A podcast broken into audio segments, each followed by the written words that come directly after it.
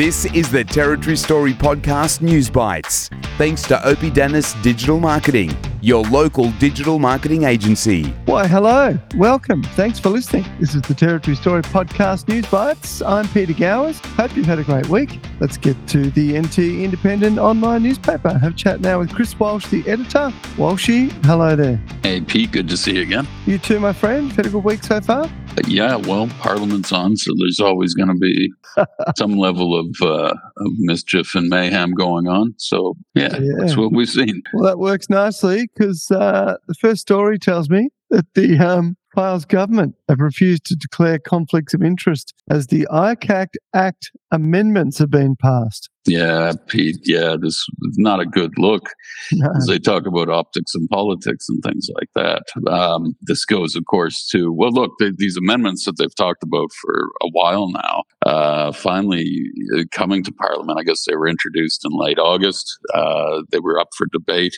and to be passed on Tuesday. Um, now, of course, this all started with, uh, well, look, we know firstly that uh, they're under investigation. You know, Gunner government, um, yeah. Gunner, some other ministers involved in these campaign flights that happened with taxpayer funds during the 2020 election campaign. That's going on. There's no secret about that. That's been an ongoing investigation that I guess other state media don't want to report on. But, you know, we know that this is happening. We know that there are uh, people like, like the Attorney General, Chansey Paech, was on those flights.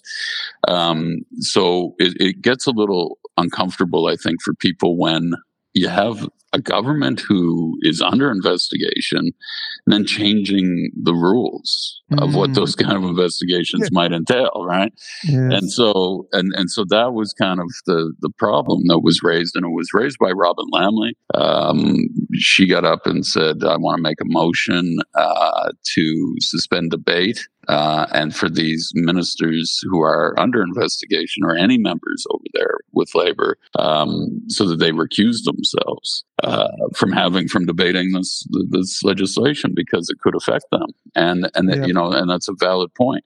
And of course so then there was technically she wasn't allowed to uh, to actually make that motion. So she asked like across the aisle can somebody over there do this. So Gerard Maley, the deputy leader of the CLP, said, "Yeah, okay, I'll do it." So they put the motion forward. Uh, they did a division and lost fourteen to nine. They used their numbers um, to keep them in, and then it's you know, and then the debate goes on. And one of the key issues here, Pete, that we that we picked up on in the uh, the draft legislation that was submitted to the public back in May was that it says essentially uh, that the ICAC can no longer, must not report the names of any person essentially involved in anything less than corruption.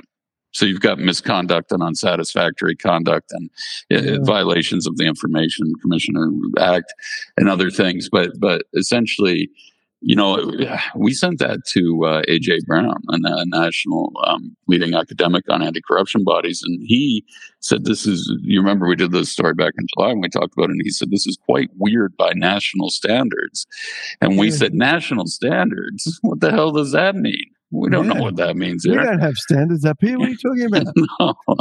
So you know the whole issue, and it was it was unusual, and we'll talk more about it. Um, on the weekend. But look, eh, Lambley raised that because she said, look, this is an issue now. And if you're going to do this so you can't be named, and if this has some sort of retrospectivity to it, there's conflicts here. I mean, there's a general conflict anyway, and just that per- perception of, of, these people changing the, the, the, rules while they're being investigated. But she said specifically even in that. And so then they said, well, no, no, no, you're wrong about that. And so they did the division of 14-9. Um, and then Fyles tried to placate everyone later, saying, well, I think some of you may have voted against this, but uh, for that. Um, but you don't understand. It's actually not going to be us MLAs hmm. will be named. So I had to go back and look, Pete. They've changed it. And we're going to talk about this more.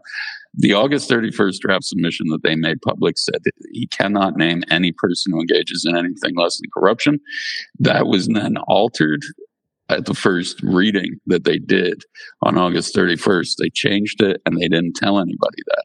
And so that's what they ended up passing. So look on on that side, it's a good thing that MLAs yeah. will. But then there's questions about what about the CEOs? What about senior executives? What about ministerial advisors, right? Like all of this yep. seems to be passed to protect people from being named in ICAC reports who may have done something wrong. So there's still serious concerns about that. There were some interesting things said during debate, and we'll get into that on the weekend from Lambley and also from um, uh, another independent former labor member, Mark Turner um, really blasted the government on their integrity issues around this, and um, and then it was interesting just to see who did get up and speak on it, but maybe even more interesting, who didn't. Although they didn't declare any conflicts of interest, it was yeah. interesting that Chansey Paech uh, did not rise, even though being the Attorney General. Now, normally, Pete, if you're if you're going to do a review of of an act like this, you would actually do it through the Attorney General's office. Yeah. For some reason, this act was allowed to be done through the Chief Minister's office, which is very unusual. And then the Attorney General had nothing to say about it, which was strange. The, the uh, definition of the expression "the silence" was deafening. yeah, I think I think given that the request was put in there for anyone to declare conflicts of interest, given uh, his uh, express involvement or otherwise in relation to one of the things that's much been talked about, mm. I thought I thought it was staggering that he didn't speak, but I also thought it was staggering that somebody else did speak, and we will talk about that in detail on the weekend. Yeah, and we'll also get into what, what, what Turner said too, but about fourteen to nine. So if any of those people who voted against that amendment to declare their conflicts of interest, or that yeah. motion to declare the conflicts of interest, they may have a very serious issue on their hands as well. Conflict of interest. yeah, exactly. And Chris, uh, in other news this week, uh, the DPP has refused to comment on failed charges against a reporter, uh, as well as other embarrassing cases that we've talked a lot about this year. Yeah, and we we we weren't able to get around to that. It happened a couple of weeks ago now, but uh, uh, Georgie Dickerson, I believe her name is. She's a reporter with Channel 9 here in town. And so, you know, she was charged with impersonating a police officer, which is a bizarre charge. And we thought, mm. well, hmm. that's really weird. What's going on there? Well, you know, long story short, I guess she had tried to access some or obtain some footage, CCTV footage from a service station where uh, actually Mark Turner had done a citizen's arrest the night before and um, the guy gave it to her and then you know that was against his company's policy and the police showed up and the guy said oh someone said they were from police so they launched this investigation that takes months and months and uh, unknown resources and then determine um, that uh, they're going to charge her with impersonating a police officer, though at no time did she ever say anything. And in fact, you know, the judge threw it out of court essentially saying, This is ridiculous. You're basing this on um, the lines from the witness that are and that he was evasive and unreliable and this is the the clerk who gave it to her the the attendant who knew that he was in violation of his own company's privacy laws or whatever their rules are around the disclosure of those CCTV stuff. So the judge found, look, he may have been trying to hold on to his job by saying that she claimed she was a cop. There was no evidence. There was no corroborating witnesses. There was no corroborating evidence. It was uh, uh, essentially just this one witness who she found to be unreliable. So the judge found uh, Dickerson not guilty um, and kind of questioned why they would pursue the case. The director of public prosecutions at the office there. Um, uh, and, and we haven't got any answers on that. You know, we sent questions to Lloyd Babb. He did not respond. He took a couple of days to think about it, I guess. But look, Pete, you know, we've talked about this before and we'll get into this a lot more on the weekend, but there's serious issues in there in the office of the DPP. And you look at these failures and you start to ask yourself, and the question has to be posed to them is this part of malicious prosecutions? Is this part of malicious investigations being underdone by police? We know that this uh, uh, police force, the executive, has serious issues with dealing with media. Is this something that they kind of trumped up? I mean, the judge basically found that they shouldn't have pursued this. They, they didn't have enough evidence. But you mix that in with, um, um, I'm thinking of Chelsea Rogers down there in Alice Springs. Now, she was the media advisor to the police that they accused of uh, of um, uh, disseminating confidential information. They've had to throw that case out in the middle of trial because they didn't have enough evidence. So, but it still went to trial. And then you've got the bigger ones that we know about. We got the um, the, the Zach Rolfe thing, where investigations are still going on or starting now um, into the evidence that was uh, allegedly tampered with in that case, and the witnesses being used that the previous DPP said do not use under any circumstances were then used. So that's a weird one. And of course, Colleen Gwynne, one of the most high profile, is going to cost this place a lot of money, um, thrown out of court two days in.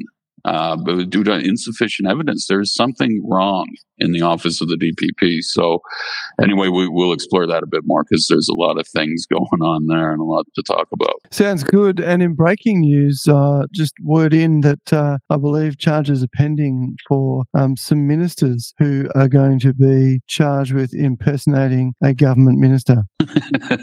yeah.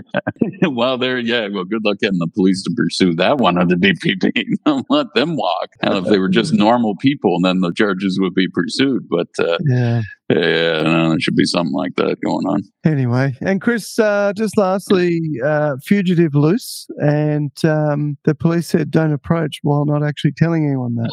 Well, yeah, uh, this is really frustrating. And then we talk about issues and, and the media and the police there, their their media unit. I mean, clearly screwing up a lot of things here. And um, you know, meanwhile, they're still looking for I think a full time media person there for two hundred and fifty thousand a year. They got to be better than this. So they put out a statement uh, warning the public that um, you know this dangerous offender's on the loose and not to approach him. Uh, but they didn't say they'd given his name, but they didn't provide a description of this guy at all. And they also failed to tell the public that they actually tried to arrest him. They brought in TRG with um, the Bearcat, they called it, that was in another house. So they said he broke into a house with a gun, and then for some reason he he fled there. He ended up at another house in Karama. They took the Bearcat in there. Um, TRG stormed the place, and somehow he evaded them. He mysteriously disappeared. He's on the loose. He's got a gun. They don't tell people for two days. And then they don't give a description. And now this morning they put out a thing on on Wednesday morning saying, um, "Oh yeah, here's what he looks like." By the way, don't don't approach him. I guess they thought that we just would see him with a gun or something. I I don't know. This is really bad, and we get to that point where you know something's going to happen sometime when they're the, the you know suppressing information that we've we've said many times on here, and that the public have a right to know about. And this is just really bad. They're they're covering up things here, and not telling people the full story or how dangerous he is. And and you know further than that to that, the, the, they had a cop on um, Katie Woolf's show today, and uh, she said to him, "So what did this guy do? I mean, he's done something. He's a dangerous offender. Uh, he did something real bad, Katie." And that was it. And Katie left it at that. I think he said it was something serious. He said, "Oh, he's done he's done a serious crime," and she thought, "Okay, well, I better not pursue this anymore. Public doesn't need to know." Yeah, but but what did he do? Did he commit a violent act against somebody he didn't know? That yeah. is information that the public needs to know, especially while this dangerous offender's on the loose. She didn't bother asking. He didn't bother providing that information. So hmm. um, here we are, just kind of scrambling things together and trying to get more information. More information. Yeah, exactly. Now Woody's Woody's done a good job going back and finding um, some of the things this guy's been convicted for in the past. I mean, he's not a you know, he's not a guy you do want to run into, and if you do see him, um, don't approach him. Uh, but yeah, but the, the, police media have to do a much better job of informing the public of this kind of stuff. Absolutely. And I also heard, Chris, that uh, Peter from the Family Guy will no longer be allowed to run uh, police investigations in the NT after the Bearcat incident. he led that one up the garden path. That's right, Pete. Yes, yes. All right, mate. I'll catch you on weekends with Walshy. Yeah, man. And look, we're going to be talking about some other stuff. Uh, there's speculation, and it keeps getting hotter and hotter that there's going to be a reshuffle announced soon. But we'll, we'll get into that uh, soon enough. And um, yeah, we'll see you. We'll see you on the weekend. Sounds good, mate. That was Chris Walsh from the NT Independent. He'll be back again next week on the News Bite. Of course, weekends with Walsh. He'll be out Saturday morning around 7 a.m. And uh, we'll catch you next week on the Territory Story Podcast News Bites. That was the Territory Story News Bites for this week. Thanks to Oppidanus Digital Marketing, your local digital marketing agency.